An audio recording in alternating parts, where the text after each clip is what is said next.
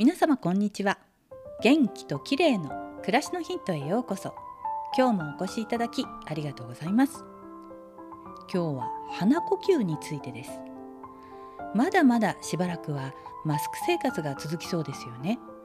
でもマスクをしていると知らない間に口呼吸になっていることはありませんか？私も息が苦しくて気づくと口で呼吸をしていることがあります。でも口呼吸は NG なんですよね。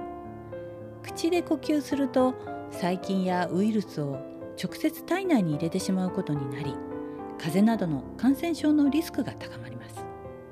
また口の中が乾いて唾液が少なくなるため口臭が気になったり虫歯や歯周病などにもなりやすくなります。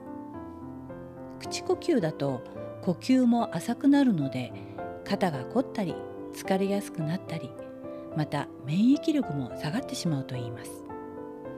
さらに怖いことに口呼吸を続けているとまぶたや頬がたるみ口角が下がっていわゆる老け顔になると言いますから気をつけないといけないですよね。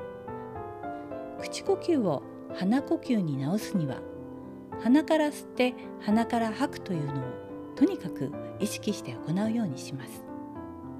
あとは下の位置を確認して正しい位置に戻すと鼻呼吸がしやすくなります。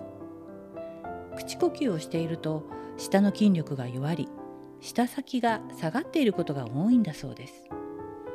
舌の正しい位置はどこかというと舌全体が上顎にべったりついている状態なんですね。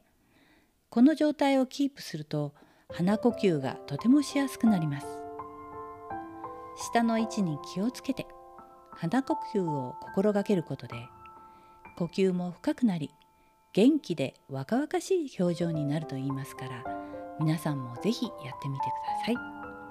今日は鼻呼吸と下の位置についてでした。最後までお聞きいただきありがとうございます。またお会いしましょう。友吉ゆき子でした。